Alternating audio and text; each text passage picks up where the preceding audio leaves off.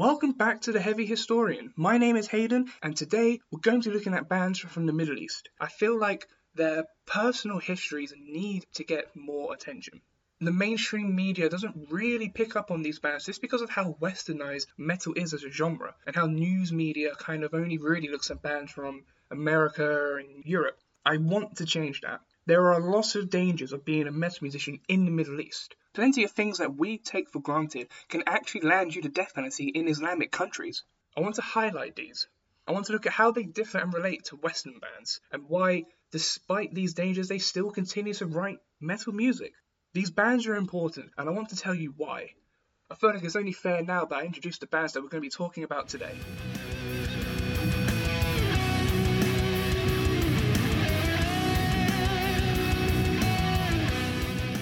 Right, first band on our list today are called Arsames. These guys were formed in Iran in 2002.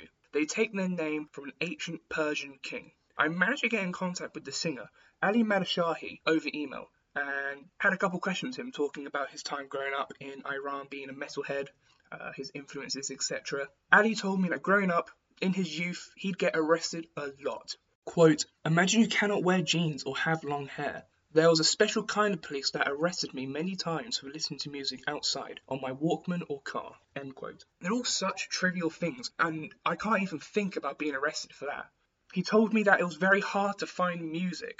This was especially hard during the revolution of Iran during the late 70s.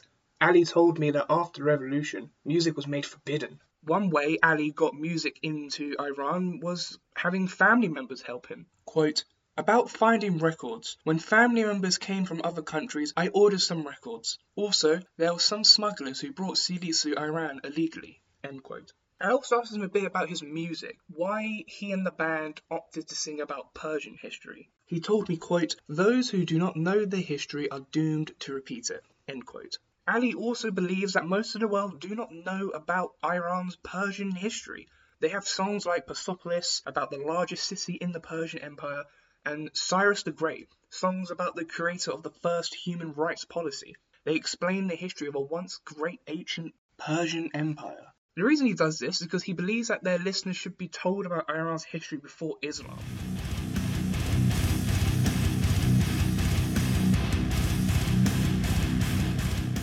Unfortunately, though, Ali and Arsames had to flee from Iran. In 2020, they had to flee to Turkey to avoid 15 years in jail for just playing metal music. The police falsely identified them as Satanists. He told me that under Sharia law, they were accused of Satanism due to the growls that he does in his music and the use of skull and other iconography they put on their merchandise. It's absolutely absurd that they were forced to leave their country due to slander and trials without proper evidence. They were convicted over music that they created. Arsames are not the only band in the Middle East facing such outrageous claims. Let's take a look at Al-Namrood from Saudi Arabia.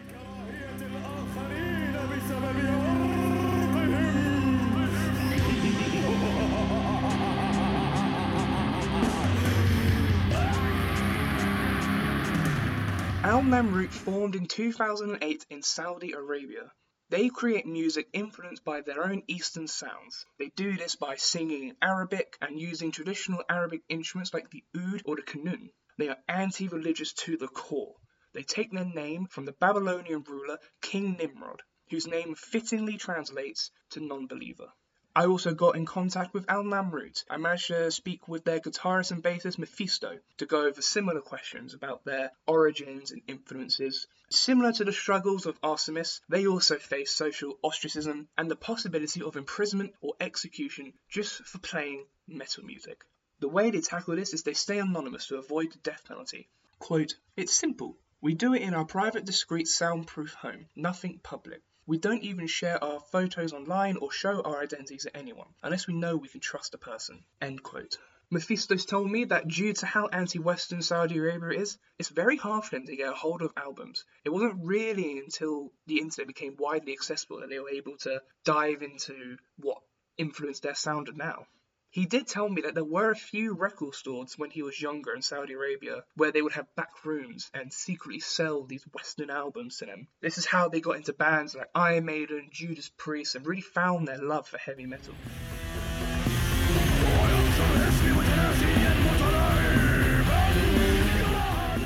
Mephisto told me that he and the band are a lot more drawn to the rebellious side of metal. He explains to me that they are writing music that challenges oppression and religious control. For Mephisto and Al-Namrood, metal represents freedom and rebellion. Quote, We think metal is anti religion to the core. Metal is the window for freedom of expression, freedom from religion, freedom from the system, freedom from any chains. Metal is a strong, rebellious tool.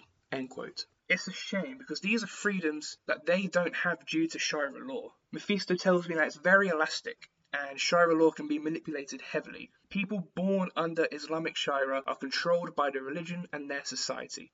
Mephisto tells me that under Sharia law, they have no right to do anything. Everything must be justified by Islam and acknowledged by their society. This really doesn't give them the room to be individuals, express their views, criticize. It's really tough for them. So it's amazing that they're even considering writing this music at all.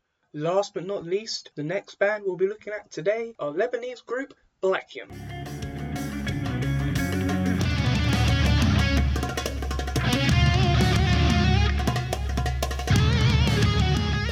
Formed in 1995, just five years after the Lebanon Civil War, Blaakyum came bursting onto the metal scene. I was lucky enough to get into contact with singer and founder Bassem Deaibess, who'll talk a little bit about the band and its inspirations. He told me that before 1995, you could easily listen to rock and metal music. Quote, When I discovered metal music, it was through seeing a rock show on TV, Metal in Lebanon, prior to 1995. You could watch it on TV or listen to it on the radio. End quote. It wasn't until after 1995 that there was a witch hunt against the genre, promptly banning metal music in Lebanon. You used to be able to buy CDs in uh, Lebanon. Uh, he told me about shops called discotheques, sort of CD and tape shops. You could go there and you could buy most albums legally. He even told me a story of how uh, after the uh, it was made illegal, they used to hide it in places like fridges, places where the police won't think to check for CDs. He also told me that around the early 2000s, he recalls around 2002, 2004, uh, you could get CDs smuggled into Lebanon pretty easy. This was due to the landlords having very relaxed bag searches. But much like with Al-Namrood, when the internet became more accessible, it was much easier for them to find the music that they felt helped represent their opinions and emotions.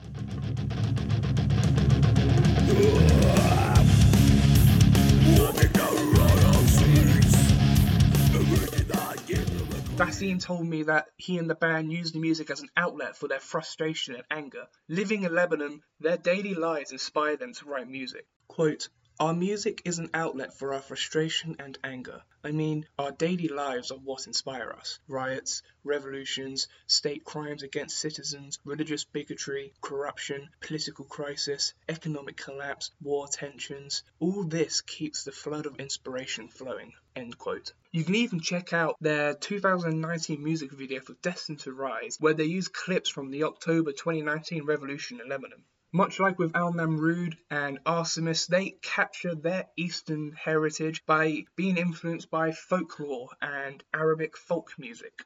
Bassem tells me how they didn't intentionally wanted to include their heritage in their music. It kind of came to them naturally when they began to mature as musicians. They experimented with uh, Eastern scales and Eastern poetry. It really gave a, a unique sound to the genre, something that's become very stagnated in recent years. And much like the previous bands I mentioned, Bassem has mentioned that the biggest hurdle, their biggest challenge comes from how they face detention and discrimination for playing metal music. A common trait you'll find within uh, Middle Eastern countries when trying to write music.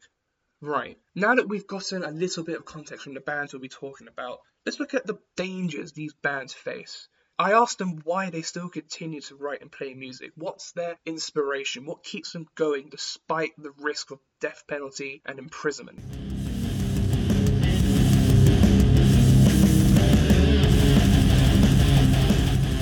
What exactly are the dangers of being a metal musician in the Middle East? One thing worth knowing is that reports online about discrimination against metalheads in the Middle East is quite hard to find. This is because the police can convict without evidence, as long as they believe it breaks blasphemy laws. a lot of these countries are affected by Sharia law. For those that don't know, very quickly, Sharia laws are a set of religious law and legal system that forms part of Islam. They act as a uh, sort of code of living that affects every aspect of a Muslim's life.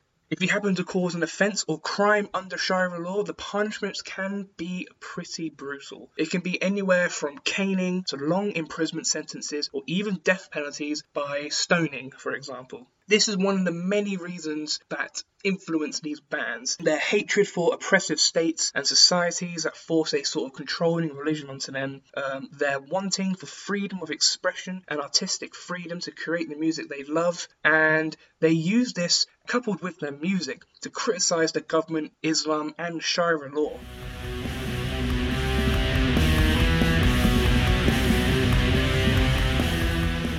I found an interview online by Mephisto from Al-Namrood. Um, he says that he and the band take a lot of influence from black metal as it uh, challenges the irrationality of religion. Uh, when I interviewed him, he said similar things. He personally finds it contradicting to be both religious and a metal musician. His experience with Islam led him to metal as he finds it to be the best tool for him and his bandmates to express their want for freedom from religion and their freedom of expression and creativity. Looking back at the Vice interview, Mephisto explains that it's easier to be an anti-Christian than to be anti-Islamic. And to and that's true. Uh, those who haven't experienced life under Islam don't understand how controlling it is. The church is passive. These black metal bands from Norway and other Scandinavian countries, they can freely criticize the church. The church is passive. It doesn't have control over the state like Islam does in Saudi Arabia. We have protection under freedom of speech. We can express and criticize anything in our music. You can't do that in Islam. And yet, despite the dangers and despite the restrictions they face when it comes to creativity and freedom of expression, they still continue to write their music.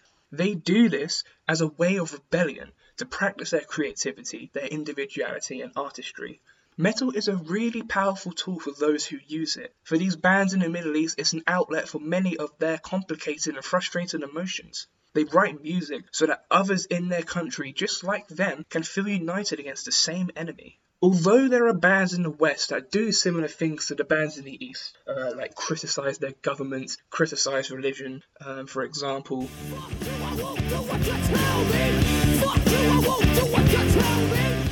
They can do so without fear of death penalty. They do not write music under oppressive Islamic states. They have the freedom to openly challenge their authority. They don't face harsh imprisonment sentences or have to fear about being found out and given a death penalty. I personally find it very inspiring that these bands, despite the dangers they face, still continue to write the music because they feel the need to express and they feel the need to be individual, something that we take for granted.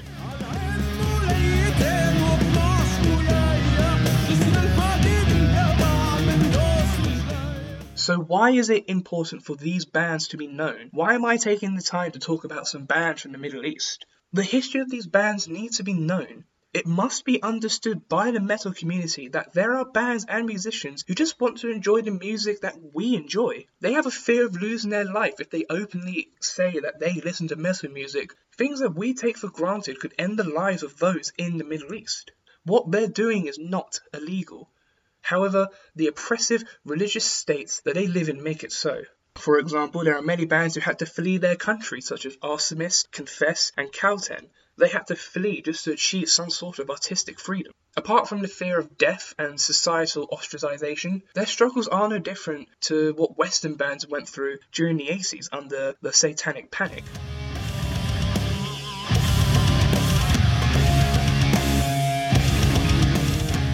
During the 80s in America, the Satanic Panic came about because during this time, metal bands were becoming more uh, mainstream and their sort of counterculture in a very traditional, conservative, religious America uh, began to really take form. Uh, this quote attack came from those who weren't really happy with the societal change and blamed metal for it.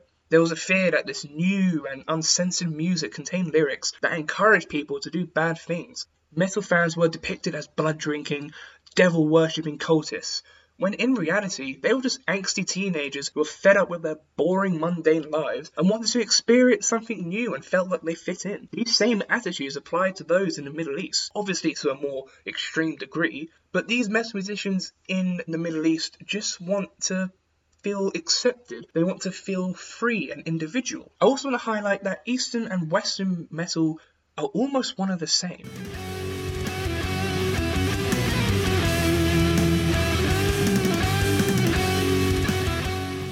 Even though these bands from the Middle East are influenced by a lot of mainstream uh, Western metal bands, there are a lot of bands, both old and new, that have been influenced by Eastern music. This is something that Ali from Arsames mentioned in his interview, and I didn't really think about it until then. Not only was there a sense of Indomania with bands from the 60s, such as the Rolling Stones, Beatles, taking influence from the uh, Indian sitar and other Eastern musical traits, but there are a lot of bands in the metal genre today that are clearly influenced by Eastern scales and other sorts of Eastern traits in music. I also spoke to Bassem from Blaakyum about this. He tells me, quote, a lot of Western musicians, not only in metal, but other genres, are incorporating Oriental music because it sounds exotic, end quote. Have listened to the song Lost in the Static by After the Burial.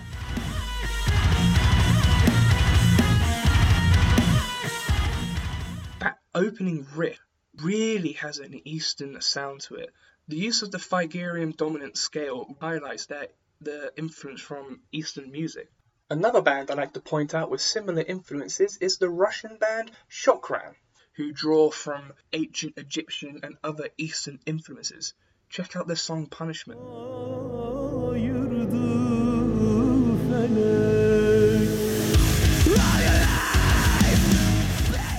Intro is clearly influenced by Arabic and other um, sort of Middle Eastern folklore. So, I hope I was able to shed more light on this area of music history. I just want to express that these bands are important to the metal genre, and their personal histories need recognition. They deserve to grow internationally, and they must continue to gain support in order to overcome the oppression they face when playing their music. I believe that the metal community must explore metal outside of the Western world. Not only are we missing out on some incredible bands, but their personal history is filled with so much danger and repercussions that they must no longer face. We must help these bands by not only educating ourselves on their history, but by supporting their music and giving them the global support that Western bands get. Their struggles must not go unseen, otherwise, all they've sacrificed has just gone to waste. If you wish to learn about more of the meta histories I mentioned, such as Sharia law or the Satanic Panic, I'll have them listed in the description. I'm also going to put links to the music I use from the bands there as well, so you can check them out. Thank you for listening. I hope to see you again.